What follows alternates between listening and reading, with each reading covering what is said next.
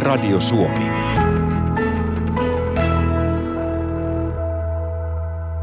Viime kerralla muutoksen matkaoppaassa. Vahvuudet tarkoittavat sellaisia ihmiselle luontaisimpia ominaisuuksia, jotka kuvastaa meitä silloin, kun me olemme aidoimmillamme. Koemme sitä itsen toteuttamisen kokemusta. Ja, ja sillä tavalla ne vahvuudet ovat ikään kuin kaikilta löydettävissä. Ne on tällaisia inhimillisiä ominaisuuksia, jotka, jotka kyllä löytyy ja niitä pystyy kehittämään. Eli ne ei ole sillä tavalla harvojen ja valittujen omaisuutta, niin kuin esimerkiksi tietyt lahjakkuudet voidaan ajatella. Omiin erityisvahvuuksiinsa keskittyminen on ehkä se tie sitten sinne menestykseen. Ja, ja se ei todellakaan niin kuin tipahda sieltä suoraan syliin, kun vahvuus on löytynyt, vaan kyllä sitä täytyy aktiivisesti hyödyntää. Ja se on, sen vahvuuden hyödyntäminen on enemmänkin tämmöistä niin energisoivaa, ei niinkään kuluttavaa toimintaa tai tekemistä. Kun hyödyntää niitä vahvuuksiaan, niin saa myönteisiä kokemuksia itsestä se tavallaan lisää myös omaa itsetuntoa. On tutkimustuloksia siitä, että ihmiset, jotka kokevat tätä nautintoa omasta tekemisestään, niin he ovat myös ystävällisempiä, sosiaalisempia. Eli se heijastuu silloin myös ihmissuhteisiin, omaan ympäröivään elämään. Ja, ja sillä on monenlaisia kerrannaisvaikutuksia. Tämä on varmaan se, mihin kaikki oikeasti haluaisivat päätyä, että tuntuu, että mun elämällä on oikeasti merkitystä. Perinteinen käsitys menestyjästä on tyyppi, joka kiipeää uratikkaita pitkin ripeästi ylöspäin ja saavuttaa hienon tittelin ja ison palkkapussin. Onko se sitten todellista menestymistä? Se iso palkkapussi ei välttämättä takaa sitä hyvinvoinnin tai onnellisuuden kokemusta, vaan, vaan pikemminkin se sisäinen koke, kokemus siitä oman työn tärkeydestä, elämän mielekkyydestä, omasta toimimisesta. Muutoksen matkaopas on ohjelma kaikille niille, joille ei ole yhdentekevää, miten elämänsä elää. Koko tämän syksyn ajan käymme läpi merkityksellisen ja hyvän elämän eri osa-alueita. Niiden avulla haastan sinut pohtimaan omaa polkuasi.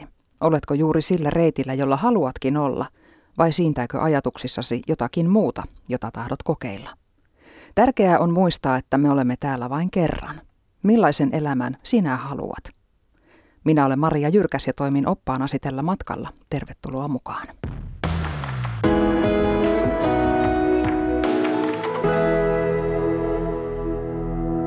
Muutoksen matkaoppaan ensimmäisissä jaksoissa ollaan herätelty pohdintoja siitä, mistä tietää, että tarvitsee tai haluaa muutosta ja mistä löytyy askelmerkkejä siihen suuntaan, mihin haluaa mennä. Ne on tärkeitä asioita ja omille henkilökohtaisille vastauksille kannattaa antaa aikaa muotoutua. Sitten kun muutos alkaa, niin se elää siellä taustalla kyllä, vaikka samalla arki pyörii. Alitajunta työskentelee silti, luota siihen. Kasvu tapahtuu usein hiljaisuudessa. Sitä tapahtuu, vaikka sitä ei joka päivä huomaisikaan. Seuraavien viikkojen aikana me alamme rakentaa hyvinvoinnin pohjaa, jotta pysyy ylipäätään toimintakykyisenä, saati että jaksaa miettiä ja toteuttaa muutosta kohti parempaa elämää. Joidenkin perusasioiden pitää toteutua. Pitää levätä ja palautua tarpeeksi, muuten polttaa itsensä loppuun. Pitää huolehtia fyysisestä kunnostaan, jotta pysyy todennäköisesti terveempänä. Ja pitää saada tarpeeksi polttoainetta, jotta koneisto pysyy rasvattuna ja käynnissä. Tämänkertainen vieraamme on puhumassa nimenomaan polttoaineesta eli ravinnosta, siitä mitä syömme. Tervetuloa Muutoksen matkaapaa vieraaksi laillistettu ravitsemusterapeutti Hanna Partanen. Kiitoksia. Mikä sun elämässä on semmoinen viimeisin iso muutos? Jaa, Tuota, mä luulen, että yksi suurimmista muutoksista on nyt se, että me rakennettiin miehen kanssa omakotitalo. Ja mä suunnittelin sitä tosi pieteetillä, koska mä halusin tehdä siitä semmoisen niin palautumisen keitaan ja semmoisen, että arki sujuu hyvin. Että me molemmat miehen kanssa tehdään välillä vähän liikaakin töitä, niin mä halusin, että se on sitten semmoinen täydellinen palautumisen suhteen ja muuta. Ja nyt se alkaa olla, no, pihoja vaille valmis, sanotaanko näin tuommoiset rakennusprojektit on yleensä aika stressaavia. Mites, miten sulla tuli syötyä sinä Joo, aikana, kun, kun mä itse asiassa just blogin tästä kirjoitin. Joo. Tota, välillä tuli syötyä oikein hyvin. Äh, sanotaanko, että mä olin aina ajatellut, että kun on ollut ihmisiä mun vastaanotolla, jotka on rakentanut pitkästä tavarasta ja ne sanoo, että ne laihtu 15 kiloa, vaikka ne söi siellä sitä tota, mikropizzaa ja lihapiirakkaa. Niin ei päässyt kyllä käymään niin, että en ole missimitoissa nyt tuon rakennusprojektin jälkeen. Mä vähän luulen, että siinä tuli myös aika paljon tämmöistä stressisyömistä, palkintosyömistä, tekee fyysistä työtä 10-12 tuntia päivässä, niin voin sanoa, että saattoi olla, että käytiin ja ne jätskit hakee ja näin. Perusruoka oli aika ok, mutta voin myöntää myös, että ruokasia salatteja tuli syötyä yhdessä vaiheessa niin paljon, kun siellä ei ole mitään muita kokkailumahdollisuuksia, niin tuli kyllä salatit sitten korvista ulos. Mikä sun lempiruoka on? Ah, paha. Se menee ehkä kausittain. No just eilen tein vieraille fetapasta salaattia, joka on semmoisen kulttimaineen saanut, niin se nyt on ainakin yksi varmaan, koska sitä mä oon varmaan kymmenen vuotta tehnyt jo ja aina se on yhtä hyvää. Me puhumme Hanna Partasen kanssa tänään hyvästä ravinnosta, sellaisesta, joka ravitsee sekä kehoa että mieltä, semmoista, joka antaa meille energiaa toimia. Jos ajattelee pientä lasta, vaikka semmoista taaperoikästä, kolmisen vuotiasta, niin semmoiselle ei ole mikään ongelma syödä jokaisella aterialla, vaan sen verran kuin tarvitsee tullakseen kylläiseksi. Ja se kolmevuotias on myös täysin tyytyväinen säännölliseen ateriarytmiin. Sitten jos sitä säännöllisyyttä ei ole, niin silloinhan se taapero ei todellakaan ole tyytyväinen. Mikä siinä on, että sitten kun me kasvamme aikuisiksi, niin tämmöinen perustavanlaatuinen taito kuin luonnollinen syöminen niin monelta katoaa? Niin, se on hyvä kysymys. Se on vähän niin kuin näin, että olen aikuinen, koska mä voin. Että ei ehkä ymmärretä sen niin kuin merkitystä myös niin kuin aikuiselle, esimerkiksi sen säännöllisen syömisen merkitystä. Tai sitten ehkä vasta tajutaan se, että jos ihan oikeasti kokeillaan syödä säännöllisesti, sitten huomataan, että totta, mä voin paremmin, ei tule sitä nälkäkiukkua, aivot toimii paremmin, muisti toimii paremmin ja, ja näin, niin sitten ehkä, mutta mä oon sanonutkin usein, että meidän pitäisi ottaa niistä pienistä lapsista mallia ja kai tässä olisi yksi hittidietin ainekset, että pitäisi varmaan kirjoittaa kirja, että elä kuin kolmevuotias. Nuku riittävästi, himmennä valoja, rauhoita iltaa kohti, jotta se takaa sulle hyvän yöuneen. Syö säännöllisesti. Ja kolmevuotiaskin syö sillä tavalla, että jos on paljon puuhastelu, sitten se sillä tavalla, että on enemmän nälkä, se syö enemmän. Jos on tulos kipeäksi, se syö vähän vähemmän. Se syö oikeasti vielä aika hyvin sen nälän tunteen mukaan. Ja sitten kun lapsi syö kunnolla ja riittävän usein, niin hän kasvaa ja kehittyy. Juuri näin. Ja jos me mietitään näitä elämän muutoskohtia, sehän on aikuisellakin kasvua ja kehittymistä, niin miksi just silloin sitten useasti tingitään, kun on paljon kivaa tekemistä ja muutakin hommaa, niin just siitä perusasiasta eli ravinnosta? Niin, hyvä kysymys. Se voi olla, että ihmiset ei näe sitä niin tärkeäksi. Ja sitten ruoallahan alkaa olla niin monia muitakin ulottuvuuksia. Ja kyllähän jo kolmevuotias alkaa kohta äkkäämään niin kuin herkkujen mahdollisuudet. Ja, ja näin, ja meidät on kuitenkin kivikaudella pitkälti rakennettu sillä tavalla, että me hamuamme sitä nopeata energiaa, eli hiilareita, sokeria, runsasta rasvaa, koska se on aikaisemmin pitänyt meidät hengissä. Ja tuota, se on yleensä ollut myös tämmöiset, tämmöiset makeat syötävät, on ollut myös turvallista syötävää, että jotkut kitkerät jutut niin on saattanut olla myrkyllisiä. Eli tuota, toisaalta niin kuin meidän kivikautinen geeniperimä ohjaa tekemään vähän tyhmiä valintoja, vaikka me tiedetään, suurin osa meistä tietää, että mitkä on hyviä valintoja. Mutta se siitä, että miksi niihin ei panosteta, ihan samalla tavalla itse asiassa kuin yöunen. Yöunen tärkeydestä puhutaan mun vastaanotolla oikeastaan joka päivä useaseen otteeseen. Kaikki tietää, että pitäisi varmaan ehkä nukkua vähän enemmän, mutta mikä siinä on vaikeaa sitten laittaa päätä tyynyn tuntia aikaisemmin. Aikuisella ihmisellä elämä on usein omissa käsissä, varsinkin mitä ruokailuun tulee. Jos me nyt otettaisiin mallia siitä taaperon ruokailusta, miten meidän kannattaisi itseämme syöttää? Niin, säännöllisesti, monipuolisesti, värikkäästi. Taaperolla ehkä myös semmoinen luontainen, eh, ehkä semmoisen läsnäolemisen taito. Eli se ihmettelee sitä, katsoo sitä ruokaa, tunnustelee sitä ruokaa vähän eri tavoin – ää, koska mä luulen, että nykypäivän kiireessä aikuiset on usein semmoisessa vähän niin kuin usvaputkessa, että ei ne, hyvät ne muistaa purra. Ja näin, että sen puoleen siitä taaperosta voi ottaa monellakin tavalla mallia. Ja no ehkä nyt ei kannata, taaperollehan saattaa mennä osaa rinnuksille ja osaa heitellä seinään, jos niinkin tulee, mutta ei ehkä ihan sille tasolle kannata lähteä, mutta onhan se laihdutuskeino tietysti sekin, että laittaa puolet rinnuksille. Miten se vaikuttaa aikuisen päivittäiseen jaksamiseen, jos ei saa kunnollista ravintoa? Niin, mä luulen, että moni on sillä tavalla, että ne aina sanoo, että kyllä mä pärjään. Ja mä uskon, että ihmiset pärjää vähemmälläkin ruoalla tai huonommallakin ruoalla tai näin. Mutta sitten jos alkaa tehdä muutoksia, niin saattaa huomata, että hei, tämä onkin paljon paremmin menee. Ja nyt ei kyse pelkästä pärjäämisestä, vaan oikeasti voi hyvin tai voi paremmin. Et me ollaan ehkä totuttu siihen pärjäämiseen. Ja mä en tarkoita nyt missään nimessä sitä, että sen syömisen pitäisi olla täydellistä joka hetki, joka päivä, vaan että sinne arkeen saataisiin vähän semmoisia parempia palikoita, että me voitaisiin paremmin, eikä lähdetä kuitenkaan hakemaan sitä ihan täydellisyyttä, koska mun mielestä semmoista ei ehkä ole olemassakaan. Onko se viitsimiskysymys? On osittain myös viitsimiskysymys. Jos mietitään ihan, mihin me käytetään meidän aikaa, jaksetaanko me kaupassa verrata vaikka leipäpaketin kuitupitoisuuksia tai jaksetaanko me tehdä ruokaa vai mennäänkö me Mäkkärin drive kautta. Eli osittain se on myös sitä, että mihinkä ihminen haluaa kuluttaa sen aikansa. Riittämiskysymys ja viitsimiskysymys toteutuu ainakin mun kohdalla tässä edellisinä päivinä. On ollut sillä lailla kotona, että ei ole ollut muita ruokittavana. En ole viitsinyt mennä mm. kauppaan ja ajattelin, että mä pärjään kyllä niillä, mitä kotona löytyy. Ja useampi päivä tässä onkin mennyt sitten ihan vaan nuudeleilla ja paahtoleivällä. Mm. Mi- mitä sanot siihen? Niin. Joo, tämä on, mä just mietin aina sitä, että onko semmoista osittain itsensä arvostamiskysymys. Toisaalta nyt sä varmaan arvostat sitä jotain muuta aikaa, mille sulle jää aikaukset käy siellä kaupassa. Että tuota, toivottavasti käytät tämän ajan sitten jollain tavalla muuten sinun itsesi hoitamiseen. Ehkä se itsensä arvostaminen on, on ihan kärkipaikalla, kun ylipäätään puhutaan kasvusta ja elämän viemisestä siihen suuntaan, kun haluaisi. Muutoksen matkaopas avaa ikkunoita parempaan elämään ja keinoja parantaa omaa hyvinvointiaan ihan pienilläkin arkisilla viilauksilla. Jos mietitään semmoista hyvää antoisaa elämää, niin kuinka iso rooli sun mielestä ravinnolla on siinä?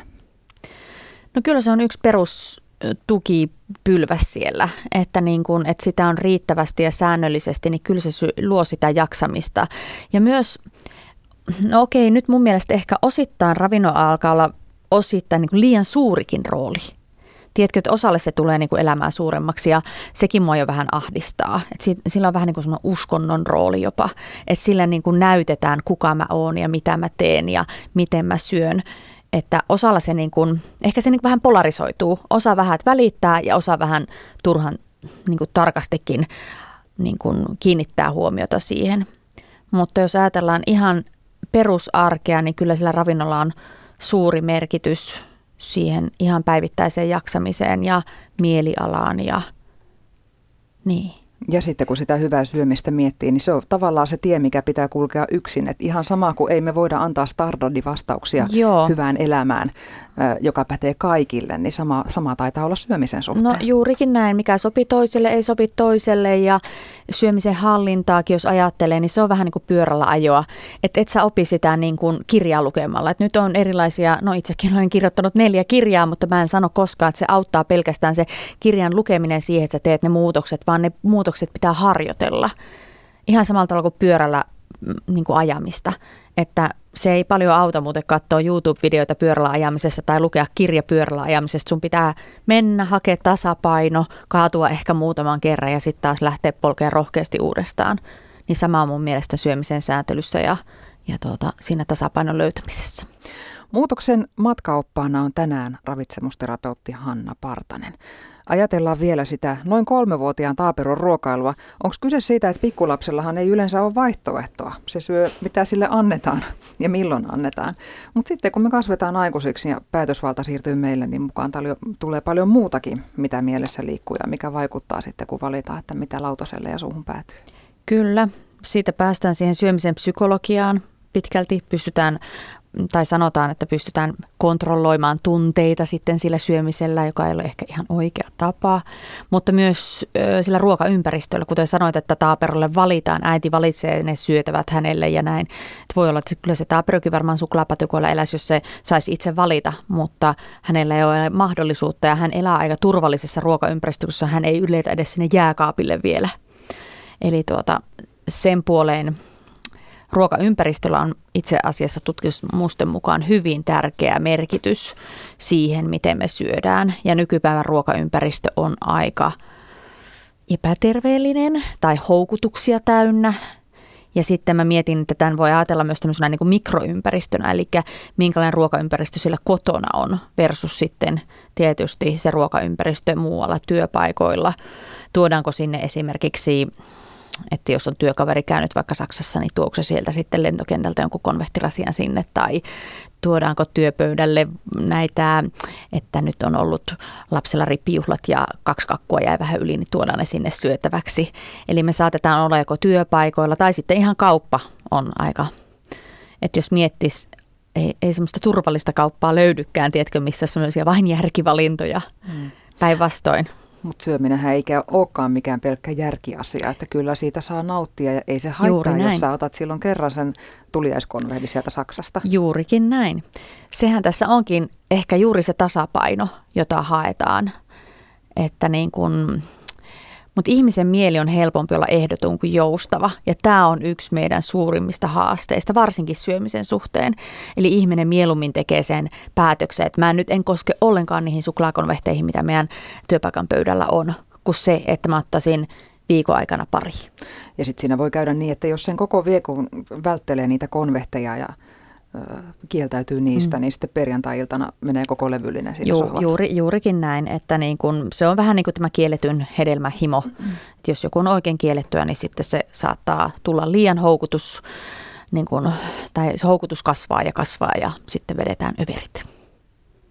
Mihin kaikkiin tarpeisiin me syödään muuhun kuin nälkään? Joo, erityyppisiin tunteisiin.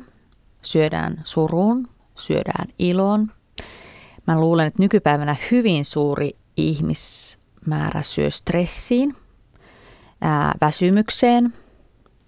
Eli sillä tavalla, niin kun, ja mä, mä en ole nähnyt tutkimusnäyttöä siitä, mutta mutta niin kun meillä on semmoinen vakuushermo, semmoinen kiertäjähermo, joka tulee myös tänne poskilihaksiin. Ja osalla on niin semmoinen tarve purra. Mäkin huomaan sen, että jos mä oon tosi stressaantunut, mä haluan tietyn rakenteista ruokaa, että mä haluan niin purra sen stressin pois.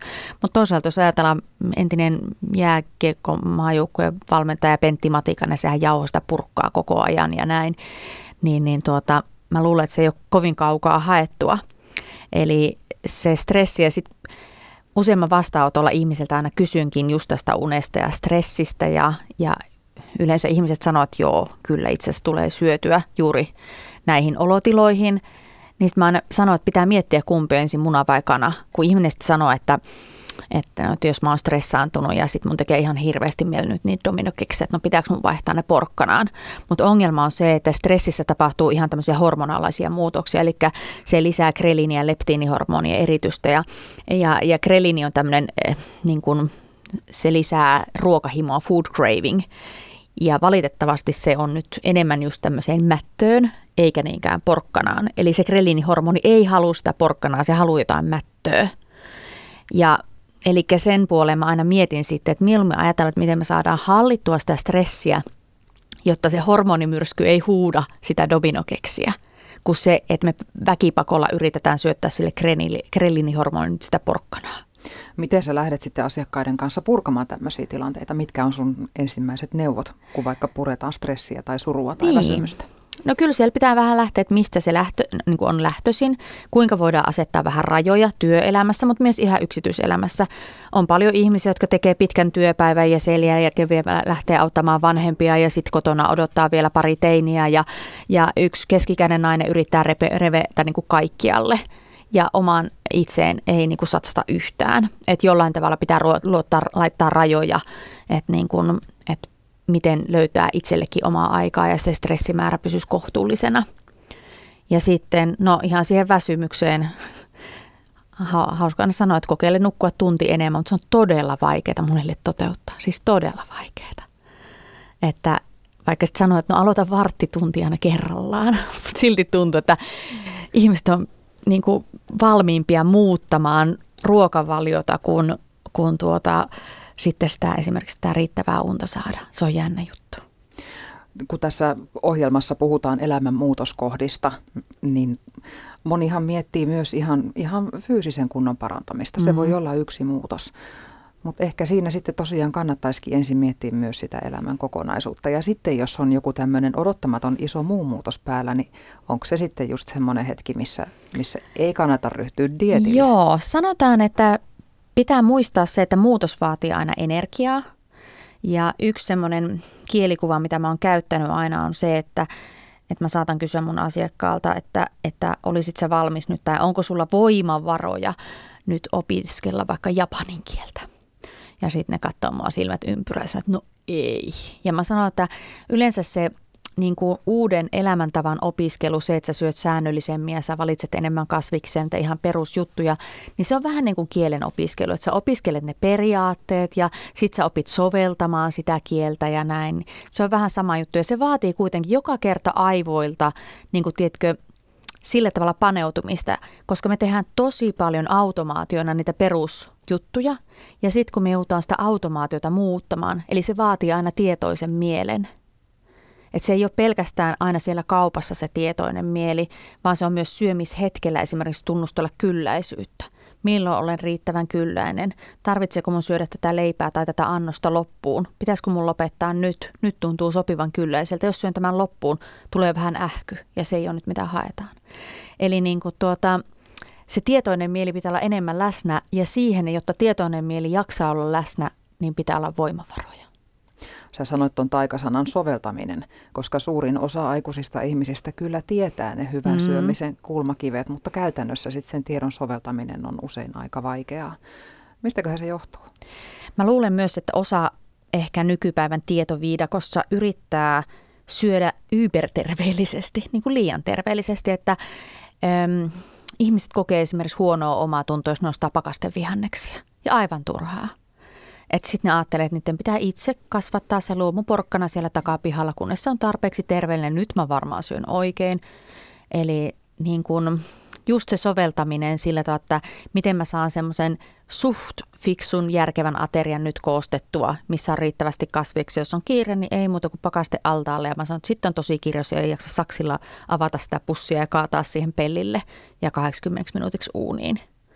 Niin, niin tuota, että just tämä soveltaminen käytännössä eri tilanteissa, niin se, se vaatii sitä treeniä. Ja tuo mustavalkoisuus varmaan pätee moneen muuhunkin asiaan, että ajatellaan, että sen syömisen pitäisi olla joko tai. Kyllä. Siinä keskimaastossa pysytteleminen on kaikkein vaikeinta. Kyllä. Ja sitten jos käy niin, että syystä tai toisesta ei pystykään tekemään niitä järkeviä valintoja johonkin aikaan, niin sitten että no tämä meni nyt ihan Just. päin peppua, että, että lyödään läskiksi se koko homma ja en mä osaa ja antaa mennä vaan. Joo, tästä oli itse asiassa Prisma-dokumentista joku varmaan neljä, viisi vuotta ainakin sitten hyvä semmoinen tuota, esimerkki. Siinä oli tämmöisiä erityyppisesti laihduttavia ihmisiä. Toista oli tämmöinen niin kuin, nyt jollain ihme dietillä ne oli kuitenkin, mutta en muista millä. Ja sitten toinen oli jotenkin, että ne ihan niin kuin psyykkisesti keskittyi, eli just tämmöinen tunnesyöminen ryhmä ja näin. Ja sitten yksi niistä ryhmistä otettiin, se taisi olla just nämä tunnesyöjät, ja se ryhmä jättiin kahtia. Ja sitten ne meni tämmöiseen, mm, vähän niin kuin paikallinen tämmöinen kinuskikissa, joku kakkukonditoriopaikka. Ja sitten niillä oli semmoinen iltapäivätehtävä, että täällä koristellaan kakkuja. Ja sitten oli ihan se, että hei, me oltiin nyt semmoisessa laidutusohjelmassa ja miksi meidät tuodaan tänne koristelemaan kakkua, että pikkuinen ristiriita. Ja sitten koristeli niitä kakkuja siinä ja harjoitteli niitä ja sitten jokainen söi palan kakkua. Ensimmäiselle ryhmälle sanottiin, että itse asiassa tämä oli tämmöinen terveyskakku, että tässä oli vain 250 kilokaloria tässä palassa. Ja sitten oli silleen, aa, no ei itse asiassa paha, että se on suurempi, vähän isompi välipala, mutta ei paha. Toiselle ryhmälle tehtiin sama kakkuoperaatio, ne koristeli kakkuja ja söivät sen yhden palasen siinä päätteeksi ja heille sanottiin, että joo, tässä oli 700 kilokaloria. Ja ne oli sille, että oh my god, että nyt tämä päivä on aivan möngässä. Se ryhmä, jolle sanottiin, että se on vain 250 kilokaloria, pysyi loppupäivän siinä dietissä, mitä heille oli ohjattu ja kaikki meni ihan ok, mutta se, jolle sanottiin, että se on 700 kilokaloria, niin ne oli jo alkanut keskustelemaan, että joo, lähdetään nyt tämän jälkeen intialaiseen ja vedetään vähän hiilarimättöä lisää, kun tämä päivä on jo möngässä. Miten me voitaisiin purkaa tämmöistä mustavalkoista suhtautumista ruokaan? Niin, ensinnäkin tiedostaa nämä omat ajatukset ja miettiä niin kuin pitkällä aikavälillä. Eli niin kuin, että jos, jos ajatellaan nyt painon pudotusta tai painohallintaa, niin ne pitää kuitenkin tehdä oikeasti pitkällä aikavälillä ne, ne päätökset. Ja miettiä vähän sitä. Ihminen on kyllä tosi hyvä huijaamaan myös itseään toiseen suuntaan, että jos mä nyt tämän kerran vaan otan ja huomenakin, no tämän kerran vaan nyt otan. Jos mä nyt huomenna sitten aloitan. Että siinä on tuokin vaara. Käykö sulle koskaan niin? Kyllä, mulle välillä käy. Just sanotaanko näin viikonloppuna, kun meillä oli kahdet eri vieraat, niin saatoi vetää vähän överit. Ja just silleen, että no ei kai tässä nyt, no nämä nyt, tiedätkö, kun kahteen kertaan tuli vähän leivottua ja laitettua ja niin. Ei ollut hyvä. Hanna Partanen, sitten kun se luonteva suhtautuminen omaan syömiseen löytyy mm. ja, ja se oikeasti opitaan pitkän ajan kuluessa, että mikä on mulle hyväksi, mm. mistä mä tykkään, mistä mä saan energiaa ja mistä mä en saa liikaa energiaa, niin onko se kohdannut asiakkaita, joille on tullut sitten uutta virtaa ja energiaa sen myötä, kun se syöminen on jotenkin normalisoitunut? Joo, kyllä, mm. kyllä. Ja ne on ollut ihan ihmeissään, että miten jaksaa. Yksi ihan siis, mä muistan, mä vedin yhtä semmoista elämäntaperamentoryhmää, missä yksi nainen sanoi, että että tämä, hän olisi ikinä uskonut, että aikuiset tarvii välipalaa. Että se on lasten juttu, mutta nyt kun tässä oli tämä, että piti harjoitella ja kokeilla, niin hän nyt otti sitten sille viimeiselle kahvitauolle, että hän kolmen aikaa söi niin välipalan. Ja kitutunti katosi, tiedätkö se työpäivän viimeinen tunti, niin, niin, plus teki vähemmän virheitä, tiedätkö, jossain sähköpostin lähettämisessä niin, tai laskutuksessa tai muussa. Että se oli oikeasti. Sitten se ajatteli, että että, tuota, että ei tämä varmaan voi olla siitä kiinni. Hän kokeili kaksi viikkoa olla taas ilmasta välipalaa ja kitutunti palasi. Eli se voi olla ihan tuommoinen yksittäinen juttu. Ja mä myönnän kyllä myös, että mä en ollut tullut aikaisemmin ajatelleeksi, että jos puhutaan selkeästi ylipainoisesta ihmisestä, että paino on reilusti yli sadan kilon, että sehän vie oikeasti energiaa, kun sä kannat koko ajan esimerkiksi sitä 30 kiloa matkassa niin kuin ekstraa – yhden nuoren naisen muistan, kun hän sai pudotettua reilu 30 kiloa ja, ja sitten se sanoi, että tämä energiamäärä on ihan erilaista nyt kuin ennen. Että aikaisemmin työpäivän jälkeen hän meni vaan sohvalle, hän ei jaksanut oikeasti mitään, mutta nyt hän ei muista, milloin viimeksi hän olisi kieltäytynyt jostain. Että jos joku soittaa, niin hän lähtee, hän jaksaa. Ja mä sitten sanoin hänelle, että kiitos kun sanoit ääneen, koska en mä ollut tullut ajatelleeksi, että oikeasti se energiataso sitten paranee myös, kun sitä ylipainosta päästään – eroon? Usein tuntuu siltä, että syömistä ajatellaan nykyään jo vain ja ainoastaan tietynlaisen ulkonäön välikappaleena. Lihavasta ajatellaan, että se syö varmaan vain pelkkiä rasvasia ja sokerisia ruokia. Tai sitten moni rakentaa koko ruokavalionsa vain sen mukaan, millaisen ulkonäön se ruokavalio tuo. Mitä mieltä olet tästä ravitsemusterapeutti Hanna Partanen? Joo, se on vähän surullista. Ja musta tuntuu, että monille niin kuin vaakalukema on niin kuin onnellisuusmittari, että paljonko se on. Ja ihmisen terveys ei ole pelkästään se ulkonäkö ja äh, monia tämmöisiä ihan kilpaurheilijoitakin ohjanneena, niin tuntuu, että siinä on terveys kaukana. Että vaikka ne näyttää niin vähän rasvaselta, sixpack näkyy ja muuta, mutta miten tiukille ne vetää ne ruokavaliot ja näin, niin äh, kyllä tässä terveystieteiden maisteri puistettelevat, jotka päätät, että ei vitsi. Että niin kun, ja sehän se vähän on, että kun meille ei ole annettu niin kuin samalla kauhalla samoja asioita, jos ajatellaan vaikka geeniperimää, miten helposti me esimerkiksi varastoidaan rasvaa, siinä on eroja, miten me reagoidaan esimerkiksi ruokaa, miten me, me reagoidaan esimerkiksi ruokamainontaan. Toisille se on sama, kun näytetään pesäpalloräpylää, jos näytetään jotain jäätelön kuvaa ja toinen ei saa sitä jäätelöä mielestä ja sitten se lähtee ostaa sen jäätelön. Et me, me, me, meidät on rakennettu hyvin eri tavoin, eli me ei lähdetä missään nimessä samalta viivalta. Onko se tosiaan niin, että jotkut voivat syödä mitä vaan, pysyä silti sopusuhtaisena? No sanotaan näin, että on tämmöisiä ylensyöttötutkimuksia tehty, että missä on annettu selkeästi liikaa kaloreita. Yksi sellainen tutkimus tehty, jossa oli tuhat ekstra kaloria annettu pitemmän aikaa. Vähiten lihonut lihovaan, oliko se 3,9 kiloa ja eniten lihonut 13,9 kiloa. Onhan siinä aikamoista erot, 10 kilon painoero. Eli niin kuin, kyllä me, me, meidän lihomistaipumus on siis erilainen. Mutta se on nyt näistä geeneistä puheen ollen niin hyvä kollegani Lainaten, niin, joka on ihan tämmöinen geenitutkija, niin hän hienosti sanoi, että, että me tunnetaan tällä hetkellä yli parisataa geeniä, jotka on, niin kuin, voi altistaa lihomiselle.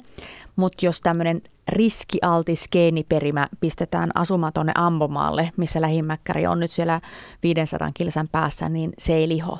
Eli se on aina geenien ja ympäristön yhteisvaikutus, että sitten ihminen lihoo. Eli geeniperimänsä kukaan ei voi vaikuttaa, mutta sitä voi etsiä, mikä itselle toimii. Juuri näin, juuri näin. Mitä asioita syömisellä pitäisi sun mielestä tavoitella? No ehkä semmoista hyvää oloa ja toisaalta onhan se myös nautinto. En mä sitä missään nimessä kiellä, että niin kuin on meillä ruokakulttuuri. Mutta mun mielestä se ei saisi olla ehkä, nyt sanotaan, että aina semmoinen premium-nautinto. Että välillä se voi olla vaan sit mun mielestä se hernekeitto ja ruisleipä ja sitten lähdet treeneihin. Että vaikka se sun hernekeitto ei välttämättä ole sun lempiruokaa, mutta sä saat riittävästi energiaa ja jaksat lähteä treeneihin. Eli mun mielestä ruoka on hyvin moniulotteinen asia. Välillä se voi olla vähän semmoista tankkaamista, välillä se voi olla se yhdessäolon kruunu. Jos kuitenkin mietitään sitä nautintoa, miten iso asia se ruokailussa on, niin kuinka pitkälle voisi mennä sille nautinto edellä? Söisi sellaisia ruokia, joista niin, tykkää. Kyllä. Riippuu varmaan mistä tykkää koska osaan saattaa oikeasti tykätä semmoista terveellisistä asioista, mutta yleensä ylipainoiset ihmiset ei välttämättä nauti niin kuin hirveän keveistä asioista. Että niiltä jos kysytään, että missä oikein nautit, niin sieltä saattaa tulla hyvinkin energiatiheitä ruokia. Ja tästä nautinnosta tuota, ylipäätään, niin yksi mun vaikeimmista kysymyksistä mun vastaanotolla mun asiakkaalle on se, että mistä muusta sä nautit kuin syömisestä. Ja aika moni menee hiljaiseksi. He ei yksinkertaisesti keksi mitään muuta, mistä he saa mielihyvää. Ja se on mun mielestä aika surullista. Siinä sitten muutos lähtee ehkä siitä, että etsii elämää ensin niitä muita ilonlähteitä. Juurikin näin, kyllä. Eli me puhutaan kaikesta muusta kuin ruoasta itse asiassa.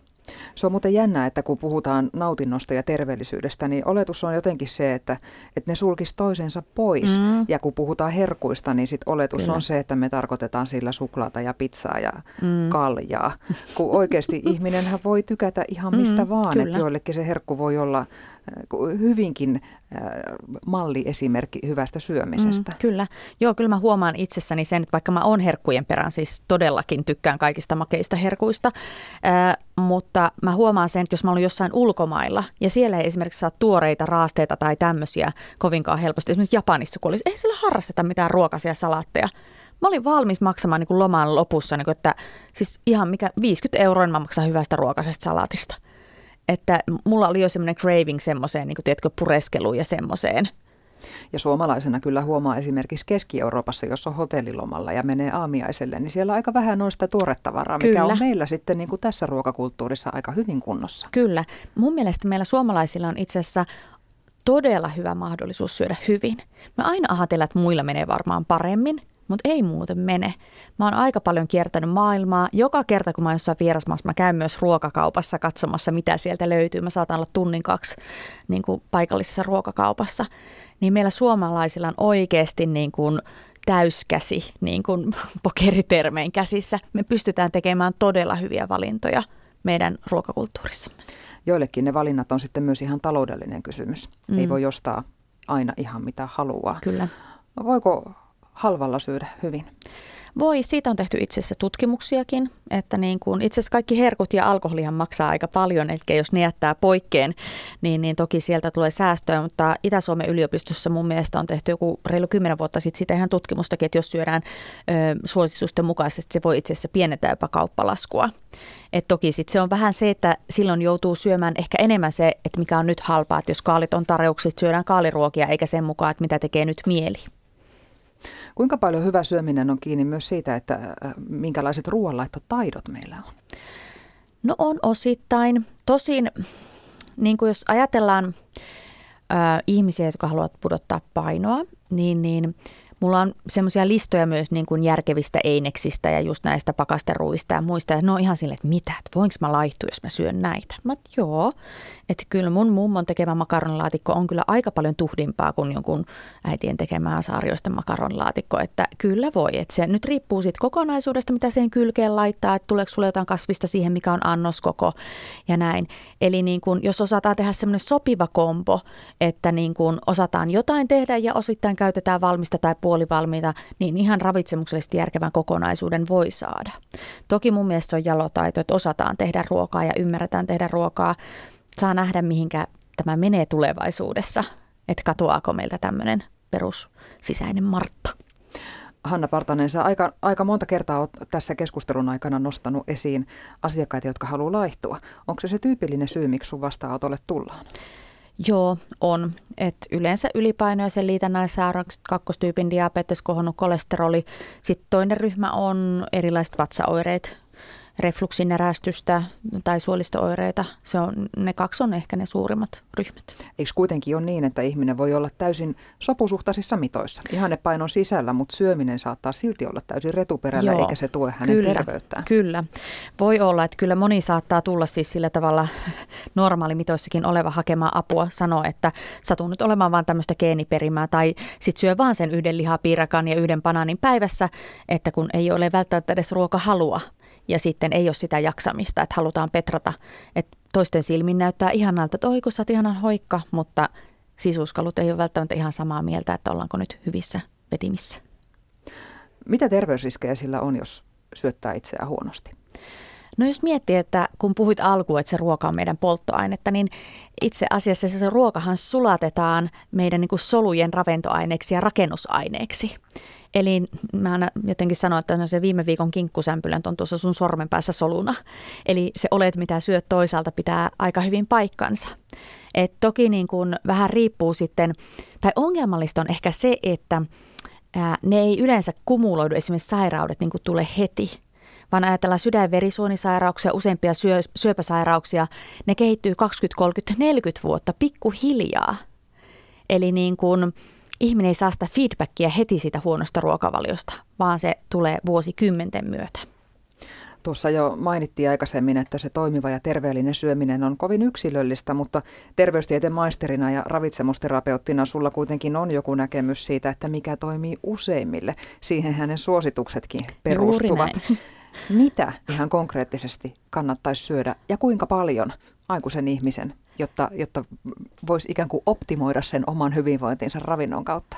No niin, ja paljonko meillä olikaan tätä aikaa? Pari minuuttia. Mä sanoisin sen, että säännöllisyys. Yleensä sanotaan neljän viiden tunnin välein. Jotkut tarvii kolmen tunnin välein. Kolme vai viiden tunnin välein ateria tai välipala. Ja sitten sillä tavalla sopivasti, että ei kerkeä tulla nälkä heti tunnin päästä, eli siitä tietää, että onko syönyt riittävästi. Sitten mielellään keskitytään siihen ruokailuun, eli pureskellaan kunnolla, se on osa sitä ruoansulatusta, ja keskitytään siihen ruokailuun ja kunnioitetaan sitä ruokaa siinä samalla. Ja riittävästi kasviksia, riittävästi väriä, niin se on jo yksi hyvä kulmakivi. Ja sitten sopivasti niitä joustoja. Vieläkö se perinteinen lautasmalli toimii?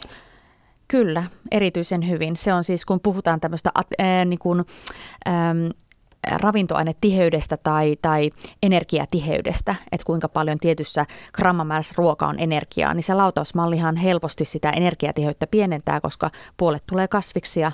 Ja yksi semmoinen, nyt kun kysyt tuosta lautasmallista, mulla on tämmöinen nyrkkisääntö, eli kaksi kourallista kasviksia, sitten yksi kämmenen kokoinen annos proteiinia ja sitten maksimissaan oman nyrkin kokoinen annos hiilaria. Niin siinä on tämmöinen koura-koura nyrkkikämmen. Saako ruokaa jättää? Kyllä, minun mielestä saa. Kun monella se on edelleen, että, että niin kuin ruokaa pitää kunnioittaa, niin kuin sinäkin Joo. sanoit, ja se kunnioittaminen liittyy myös siihen, että sitä ei sitten haaskoon laiteta. Mutta siinä on just se, että se kylläisyyssignaali, kato sieltä sitten häviää, jos vedetään överit liian usein. Hanna Partanen, mikä merkitys ravinnolla ylipäätään on, kun puhutaan hyvästä elämästä? Siitähän tässä muutoksen matkaoppaassa tähtäimessä pidetään. Voi ei nyt mun tekisi mieli sanoa ensimmäisenä nautinto, mutta ehkä se nyt on se no, jaksaminen ja nautinto. Se on sitten osa hyvää elämää. Yle Radio Suomi. Ravitsemusterapeutti Hanna Partanen on edelleen studiossa ja ruvetaan käymään läpi noita kommentteja, mitä tuli tuossa edellisen keskustelun aikana. Kahdessakin eri viestissä kysytään veriryhmistä. Mitenkä eri veriryhmät vaikuttavat ruokavalintoihin? Tai onko siinä perää, että joku tietty ruoka sopii paremmin kuin jokin toinen, mikäli veriryhmä on eri? Onko tästä tutkittua viimeaikaista tietoa? Näin kysyvät Seija ja Laina. Ja sitten toisessa viestissä, että Hanna Paltanen, mitä mieltä olet veriryhmän mukaisesta ruokavaliosta? Joo, muistan kyllä, että tästähän on siis semmoinen ihan hittidiettikin ollut aikoinaan. Tämmöinen veriryhmädiettikirja on kirjoitettu, joka on myynyt yli 30 000 kappaletta Suomessa, eli kolme kertaa bestseller-rajan, eli on ollut todella kuuluisa.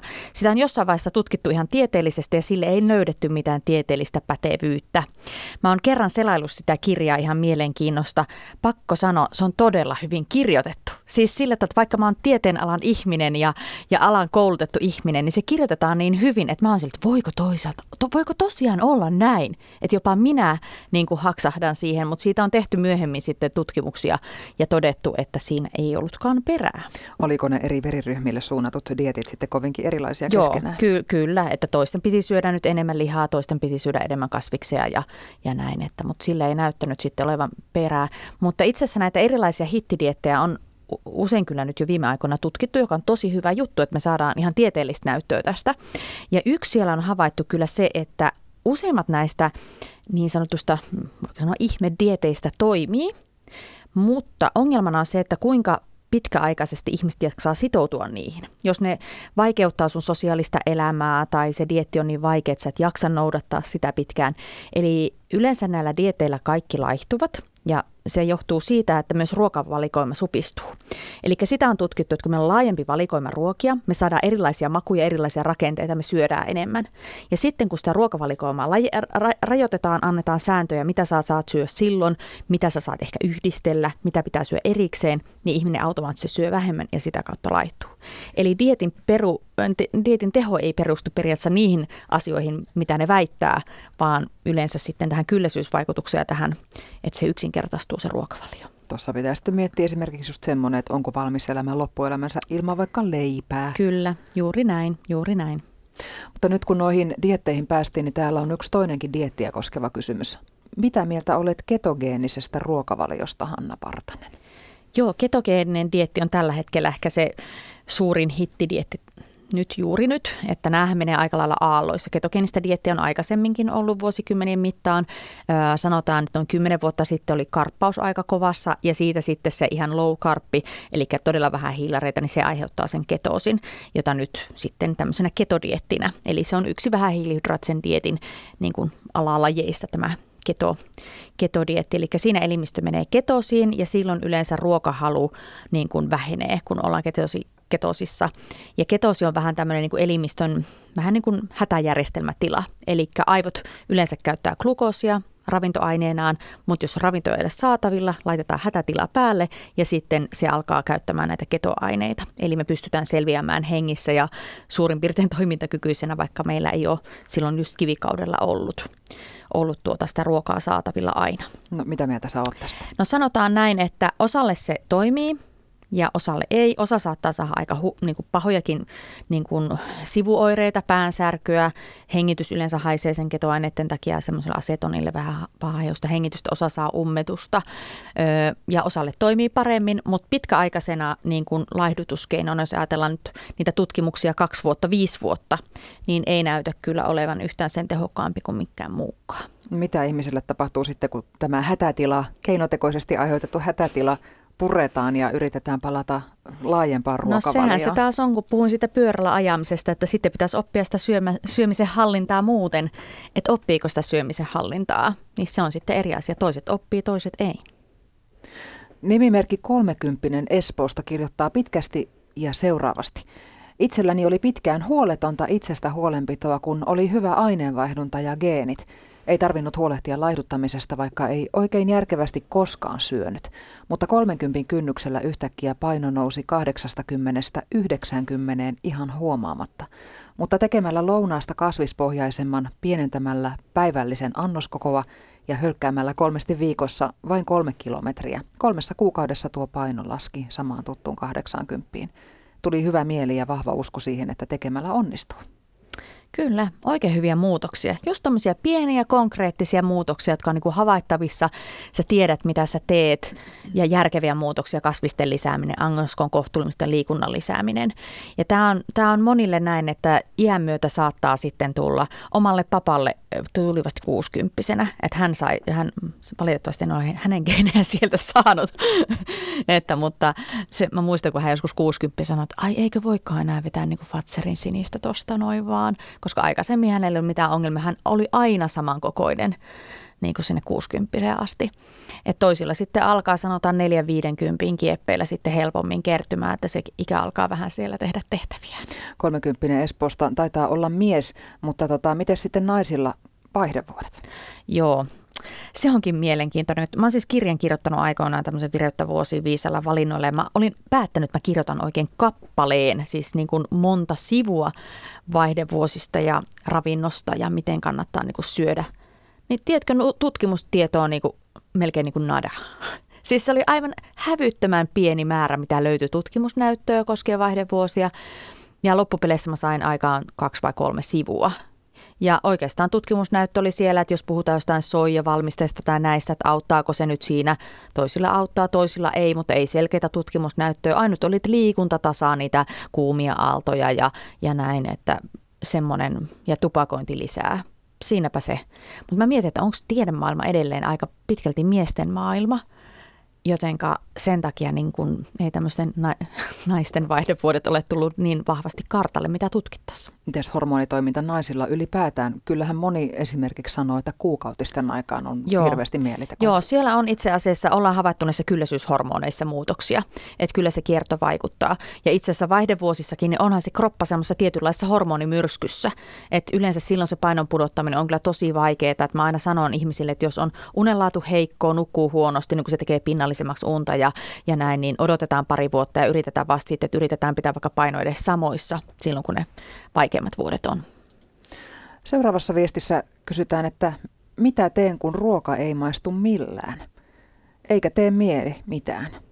Syön, koska syömättä ei pysy hengissä. Ja ruoka ei myöskään maistu miltään. Terveisin Ulla. Joo. Samantyyppisiä ihmisiä olen urani aikana tavannut aika harvoja tosin, siis tyylin ehkä alle viisi, joille ruoka on vaan sitä, että pitää syödä. Mä muistan yhden miehen, joka kysyi multa oikein niin kuin vakavasti, että ootko nyt ihan varma, että ei semmoista pilleriä ole saatava, että mä vaan syön sen pilleriä, se on sille selvää, että se on ajan hukkaa se syöminen. Ja minä olin sille, okei. Okay. Eli ei millään tavalla nautintoja ajan hukkaa. Ja tosiaan, jos ei ole edes ruokahalua, niin se on. Tietyissä sairauksissa tietysti tämä on ihan ongelma ja, ja on aliravitsemusriski. Toiset ei tunnista nälän tunnetta, että voi olla, että tulee vaan hermostuneeksi ja vähän niin kuin aivot sakkaa, mutta ei tunnista, että se on nälkä. Ihan niin kuin pienellä lapsilla osalla saattaa olla, että ne ei tunnista janon tunteen, nälän tunteen eroa. Ja sitten vasta tajuat, kun syö, niin okei, no nyt on olokin vähän parempi. Mutta toi on, toi on haastava juttu. Toki kun aikaisemmin puhuin geeniperimästä, niin meillä on myös vähän erilaisia makureseptoreita. Toki esimerkiksi tupakointi, tietyt lääkitykset saattaa vaikuttaa vaikka siihen, miten me maistetaan tiettyjä ruokia, mutta meillä on erityyppisiä makureseptoreita. Meitä on osa semmoisia, jopa semmoisia supermaistajia, joille saattaa olla tietyt kitkerät aineet, vaikka joku ruusukaali saattaa olla tosi niin kuin, ettei maistu, mil, tai siis maistuu liian pahalle, että vaikea syödä.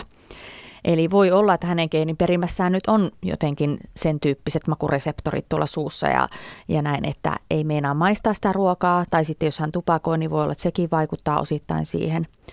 Mutta tuota, siinä on ehkä hyvä vastaus se, että yrittää syödä edes jotakin ja yrittää jollain tavalla monipuolistaa kuitenkin sitä, että ajattelee, että jos ajattelee biologisesti ja kemiallisesti, mitä se tekee siellä kropassa, niin jos ei mikään maistu, niin sitten se on aivan sama syödä terveellisesti.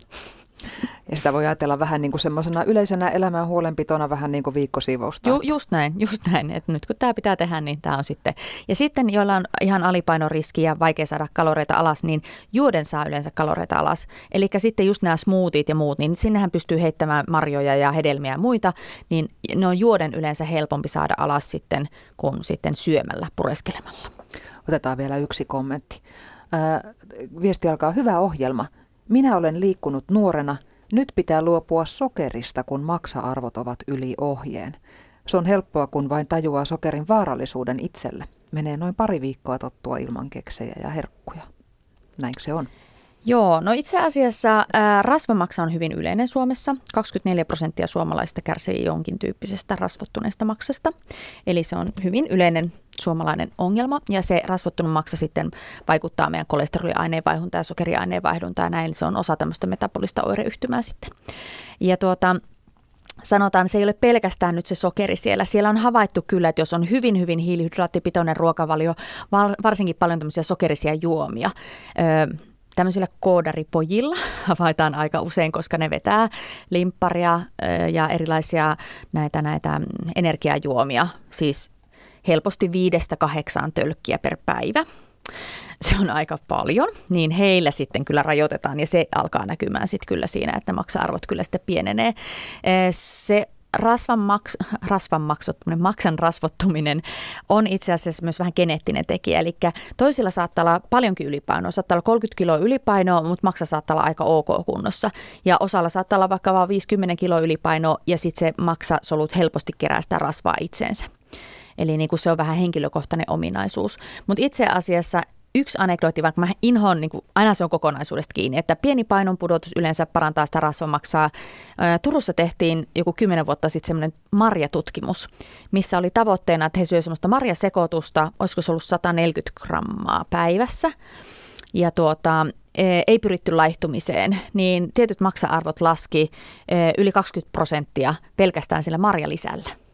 Eli sen puoleen mä aina kannustan niitä ihmisiä sitten syömään marjoja vähän enemmän, että se näyttää puustaavan sitten ja tekemään hyvää. On niille kyllä paljon muitakin terveysvaikutuksia, mutta vinkkinä sinne, että nyt metsään mielessä löytyisi. Ihmisellehän on luontaista tykätä makeasta. Äidin maitokin Kyllä. on makeaa, jotta vauva sitä juo. Mm. Pitääkö ihmisen sitten luopua kaikesta keinotekoisesta lisätystä sokerista? Voidaanko no, se hyvin? Ei välttämättä tässäkin kohtuus kaikessa. Et esimerkiksi jos ne puolukat maistuu paremmalle, että siellä laittaa vähän sokeria, niin antaa mennä vaan. Eli jos me ajatellaan se sokeri, no sehän sakkaroosia ja se sokeri on tehty nyt sokerijuurikkaasta. Eli luonnontuotehan toisaalta sekin on. Jos ajatellaan vaikka banaania, niin yhdessä banaanissa luontaisesti on semmoinen 5-6 grammaa sakkaroosia, eli sitä samaa, mitä saadaan sokerijuurikkaasta. Eli ei se keho tajua, että tuleeko se puolukoiden mukana nyt sitten banaanista se sakkaroosi vai sitten sitä puhdistetusta sokerista. Se on raaka fakta, kyllä myönnän, että kun me syödään banaani, me saadaan vähän kuituja ja muita ravintoaineita myös siinä mukana, kun sokeri mukana me saadaan vaan tyhjää energiaa. Mutta tosiaan, jos ne puolukat nyt maistuu paremmin sille, että laittaa vähän sokeria, niin antaa mennä vaan, että se kokonaisuus ratkaisee. Kiitos kaikille näistä hyvistä kysymyksistä ja kiitos vierailusta Muutoksen matkaoppaassa ravitsemusterapeutti Hanna Partanen. Kiitoksia.